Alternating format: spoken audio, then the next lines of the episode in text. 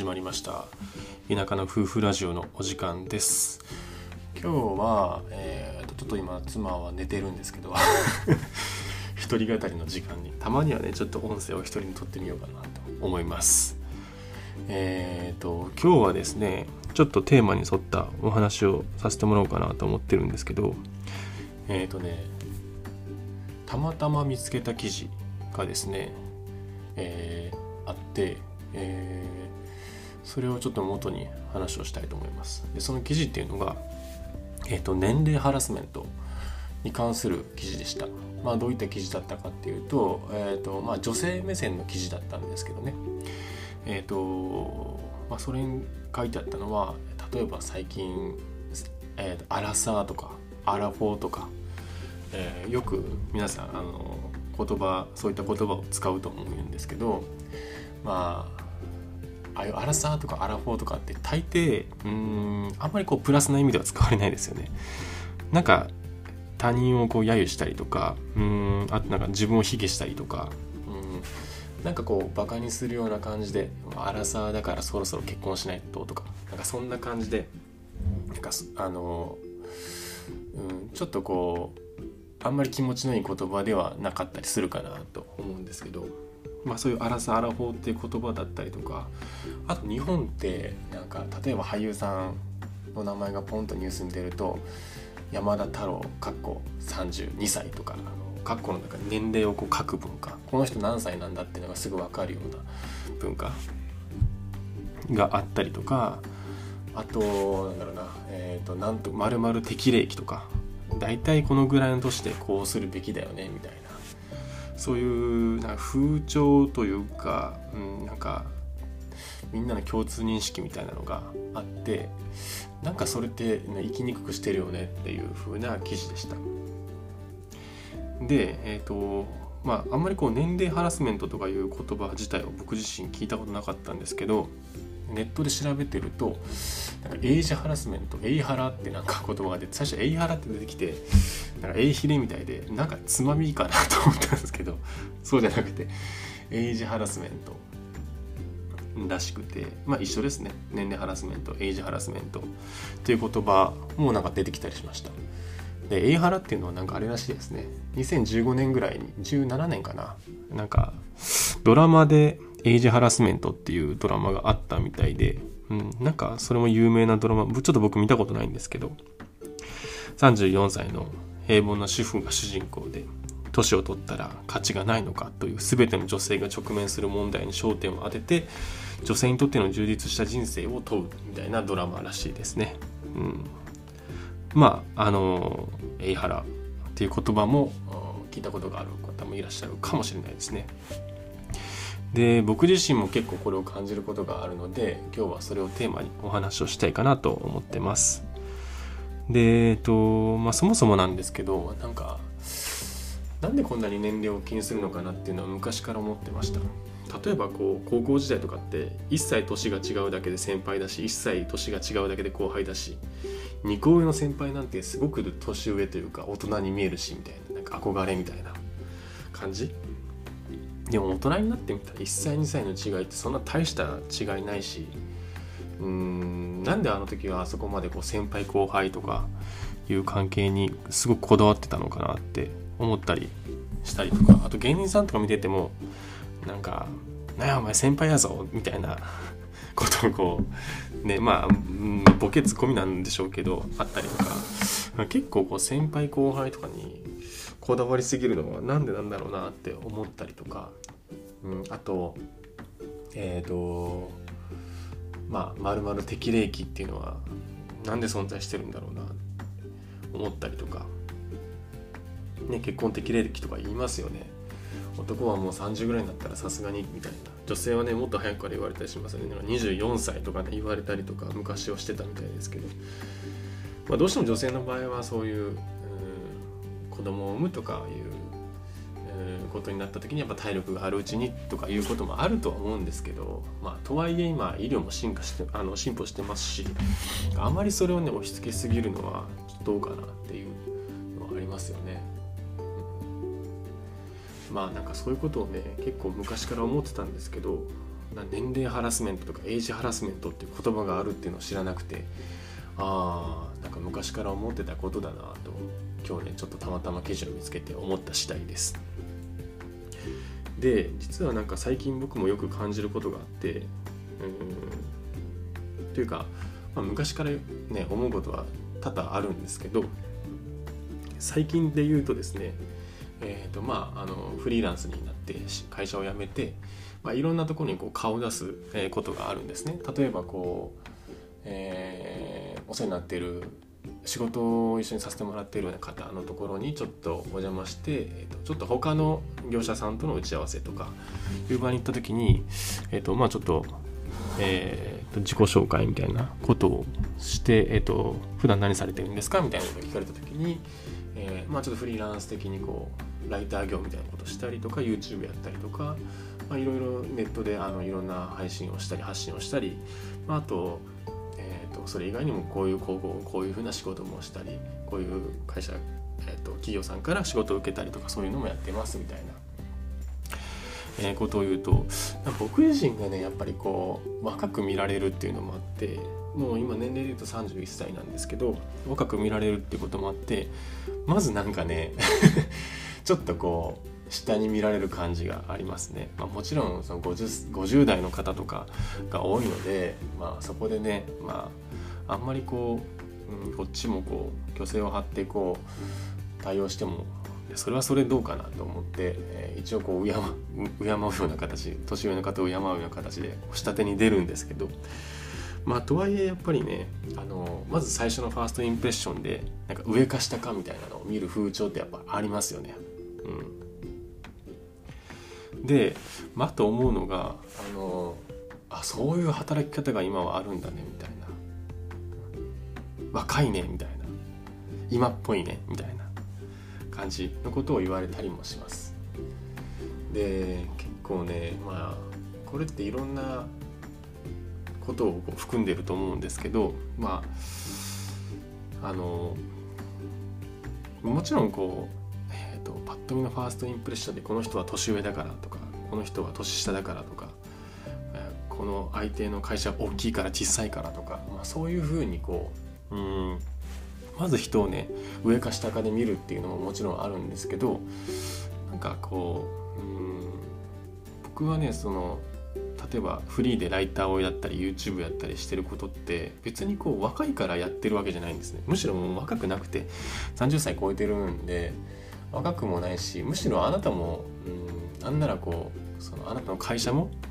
YouTube のチャンネル持ったりとかもっとこうマーケティング今っぽいマーケティングをしないともう将来ないですよっていうふうに思うんですよね。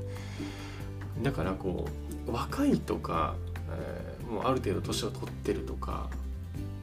あと会社がこう大きいとか小さいとかあんまりそこはむしろあの関係なくて、うん、なんかその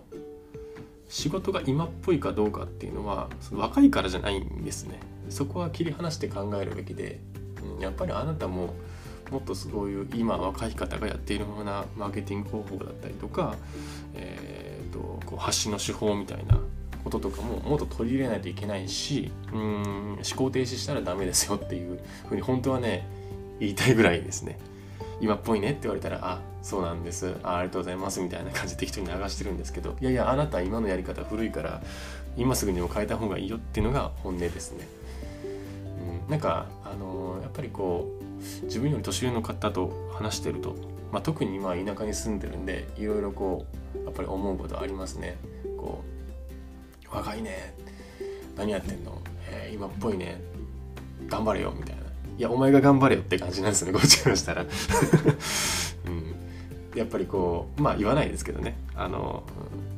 どうしてもやっぱりこうそこはあの今のなんか流行っているものとか今風なこう仕事のやり方とかにやっぱり置いてかれてるってことにまずこう気づかないといけないと個人的には思いますね。あとこんなこともありましたね。まあそういう仕事でこう結構感じることがそんなことなんですけど暮らしの中でもいろいろあって、まあ、例えばこう中古の一軒家を購入したんですけどなんかねこの前パッとこう来られた業者の人がいてピンポンってなって出たら全然知らない人が出てきて誰だこのおっさんと思ったんですけどその人もまあ60代ぐらいの人でしたね。もう結構もううんもう退職手前ぐらいだと思います多分。結構おじいさんでしたね。でその方がこう急に訪ねてこられてでどうし誰かなと思ったらなんかこう、えー、と屋根とか、うん、外壁とかをこう、うん、専門にされてる業者さんみたいな。屋根の吹き替えとか外壁を塗装したりとかですね。であそうなんだと思ってなその営業だったみたいで。でどうも僕が住む僕たち夫婦が住む前のおばあちゃんがそこの業者さんによくお世話になってたみたいで定期的になんかその業者さんが来られ、うん、1年2年に1回ぐらい来られてたみたいですね。で、えーと、出たら「あれ？あのなんとかさんは?」って言われて「お孫さんですか?」みたいなこと言われて「いや違います。あその方は前の住人さんです」もうあのえーと、ここ出られててで今私たちが住んでるんですっていう風な説明をしたらあそうなんだっていう風な感じで。でえっ、となんか勝手にね自分 私こう自分の、ね、家のこう周りを歩き始めて勝手にこう敷地の中にも入ってきて何？って思ったらこうそろそろ外壁を塗り直すべきだと。でえっ、とあの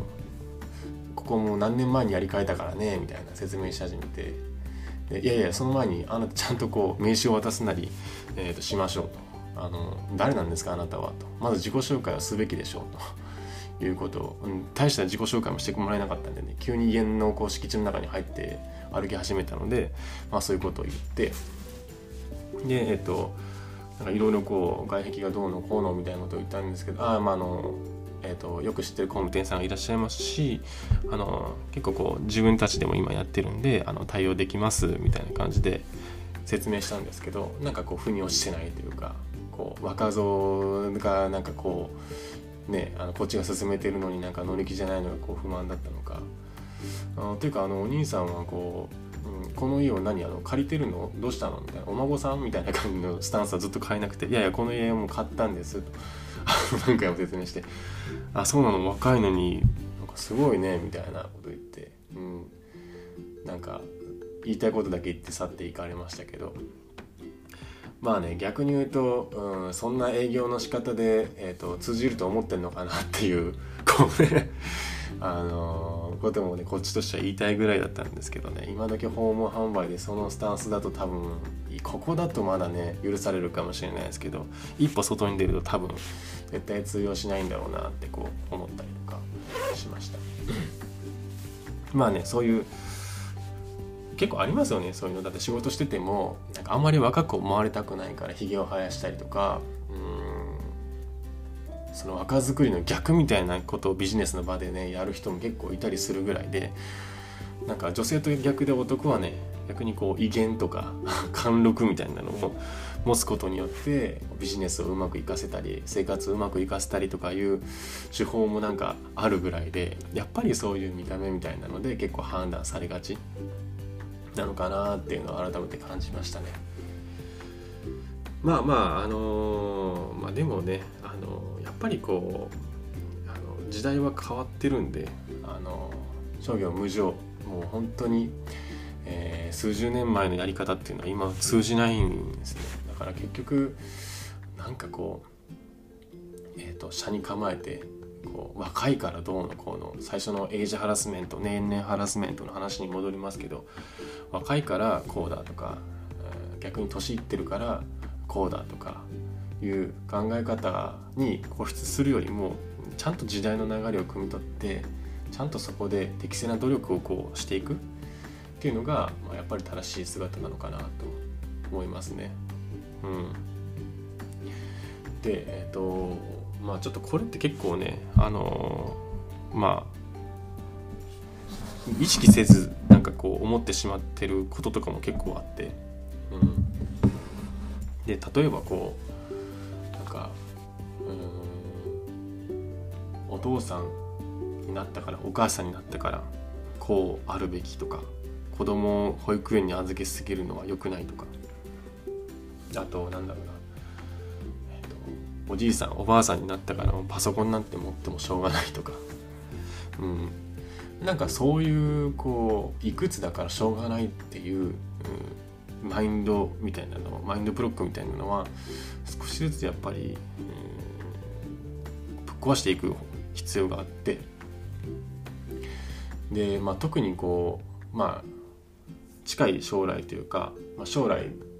ちょっと先の将来で言うと、まあ、子供が欲しいと思ってるので、えーまあ、子供ができた時にねあの特に子育てに関しては、まあ、それはこう忘れずにいたいなと思います。まあ子供に対してねよくこう将来の夢を聞いたりとかどういうふうになりたいのとかどういうふうになことを学びたいのっていうのを子供にま聞いて答えてもらってああそういうことがしたいのねと。で大人なりにいろんなアドバイスをしたり自分たちの経験からいろんな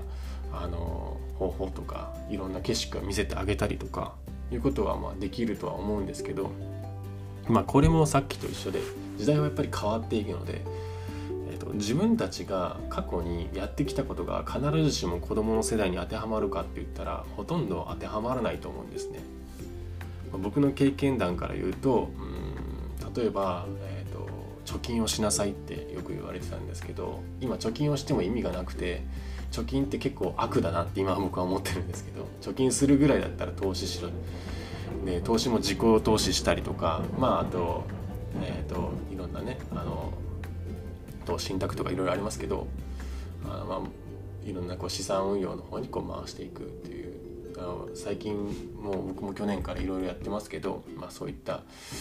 あの思考停止をせず貯金をせずに、えー、ちゃんと自分で投資先を選ばないと、うん、お金が減っていくっていう時代にやっぱりなってるしあと、うん、例えばこう大企業に就職しなさいってね時代の風潮はありましたけど今大企業にあの今からこう入ってもあの終身雇用は絶対もうないので安定を求めるんだったら大企業とかあと銀行とか銀行なんてもう本当にやばいですよね。銀行に今から就職する人はちょっと考え直した方がいいかもしれないっていうぐらいやめた方がいい職種なのかな。あと JAL とか ANA も今経営なんですよね。うん。やっぱりこう大きい企業に勤めるのが必ずしも生徒はあのやっぱ、ね、今もなってないしまあ、あとゲームとかもねあのゲームなんてやめなさいみたいなあの1時間とか時間決めてやりなさいってよく言われてましたけど、まあ、時間を決めてやることは悪いことじゃないんですけどゲーム自体にやっぱりこうなんだろうなこう否定的な親とか結構いましたけど今はねもう e スポーツっていうふうな言葉ができて、えーと下手なプロ野球選手よりも儲かりますからね。まあそれ言うとプロ野球だって野球なんてもともと遊びだったものがああやってスポーツプロスポーツになってるわけですからゲームもある程度こう世の世の中に出てきて浸透したらやっぱプロっていうのが出てきてお金が稼げると、えー、下手したらこう今の子供は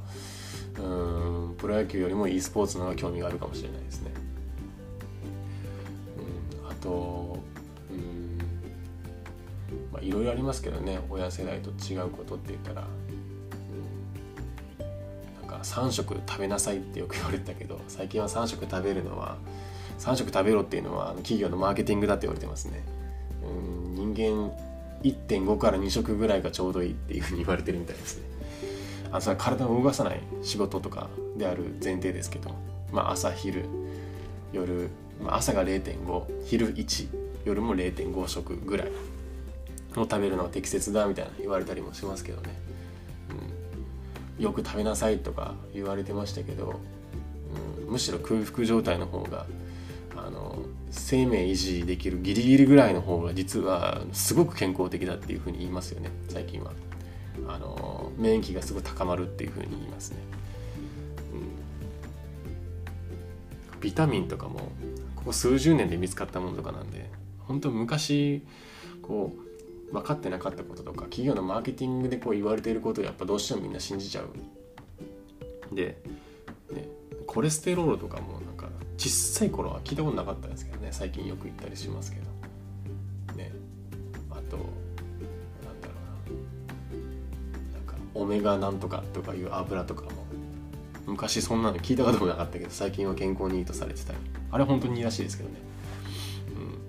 マーガリンとかも他の国はあんま食べないらしいですねあれすごく体に悪いみたいなんでなんかそういうのとかも、うん、やっぱりこうあの昔はいいとされてたものも良くないってことが分かることもあるし世の中が変わって、うん、昔はそれで通じてたけど今じゃ、うん、それではちょっとそのやり方では太刀打ちできないってなったりとかありますよね。だから子供世代に自分の経験とかをいくらこう押し付けても結局その子の世代ではその子の世代の、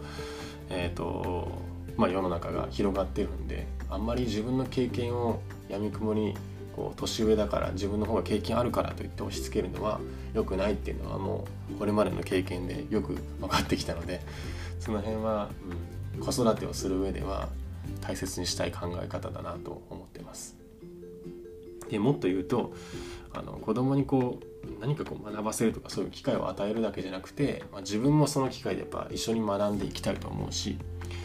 でさらに言うと,、えーと、子供にこう将来の夢とか、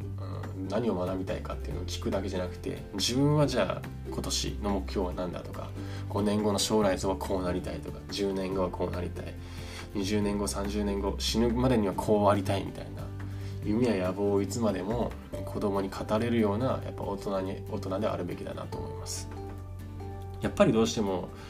終身雇用みたいなこう考え方があった世代ではうんなんかある意味こう就職した時点で自分のもうこうやるべきこと終わったみたいな 考え方ありますよね。そういう30歳40歳50歳ぐらいの人に将来の夢何ですかって聞くのはタブーというかそんななんか笑われるみたいな。ねあの逆にそういう笑われちゃうみたいな感じの風潮もありますけど。でもそんなおかしいですよね。パパになったからママになったから夢を諦めなきゃいけないとかもう就職したからその先何も考えなくていいとか将来について。そんなことなくていつまでたってもやっぱり将来の夢野望は持っておくべきだと思うしそういう夢がなければ、うん、多分人間勉強もしないし向上もしないと思うんですよね。最近僕はあのスマホの、えー、壁紙をですねもう今年の目標あ今年の目標じゃないねまず将来ありたいこと一言でパッと書いてその下に、えーと、今年の目標その将来の目標に対目標に対して今年はじゃあ何をするかみたいなのを箇条書きでパパパって書いたような、えー、メモを、ね、壁紙にスマホのあのロック画面の壁紙にしてます。やっぱりそういう目標をちゃんと持って忘れないようにしとくっていうのが大事かなと思って、えーと、そういうふうに今年してます。ちなみにですけど、えーと、社会人の頃はなんか同じようなことしてたんですけどなんかね4枚の写真を、えっと、1つのこう写真にこう4なんか1つのこう写真を4等分してそのそこに4枚の写真を貼ってました。それを紙紙にしててそれが、えーと、一戸建ての写真。で、えーと、4人家族の写真。それとうんとバイクの写真。それと,、えーと、海の写真。を貼ってました。それはまあ何を意味してるかというと将来やっぱり一戸建て欲しいし、えー、綺麗な奥さんと、えー、可愛い子供が欲しいしえー、バイクにいつまでも乗ってたいし、えーと、海が見えるようなところで生活したいなみたいな。将来の目標をあのあまり箇条書きとかで書くとあれなんで写真4枚を一つのこう写真写真というか壁紙にして、えー、スクショしてそれを壁紙にしてました。でえっとまあまあ、えっと、ちょっと脱線しましたけど、まあ、そんなこんなで、えっと、年齢ハラスメントエイジハラスメントからちょっとあの話が膨らんで、えーとまあ、そういう風潮ってあんまり良くないよねっていう話とあともう将来、まあ、自分の子育てだったりこれからの自分のことだったりもう年齢を考えず年齢なんてこう気にしない？うん。あそうです。あの会社員時代にねちょっと一人のこうその方は多分60手前50代ぐらいの方だったと思うんですけど言われてた言葉ですごくねこう印象に残ってる言葉があってうんと。今日の自分は、えーと、これまでこれからの人生の中で一番若いっていうふうな言葉を言われてたんですけどまあまあ確かにそうですよね。えっ、ー、とまあ、これから、えーと、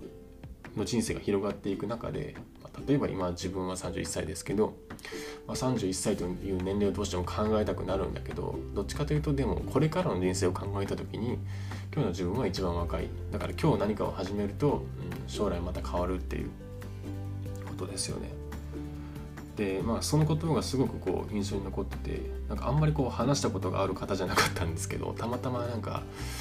え、ー、と朝礼かなんかの時にそういうことをおっしゃってて、あ、なんかすごいいい言葉だなと思いました。で僕はその時に聞いた言葉にさらにちょっと付け足して考えてて、うん、これからの人生の中で、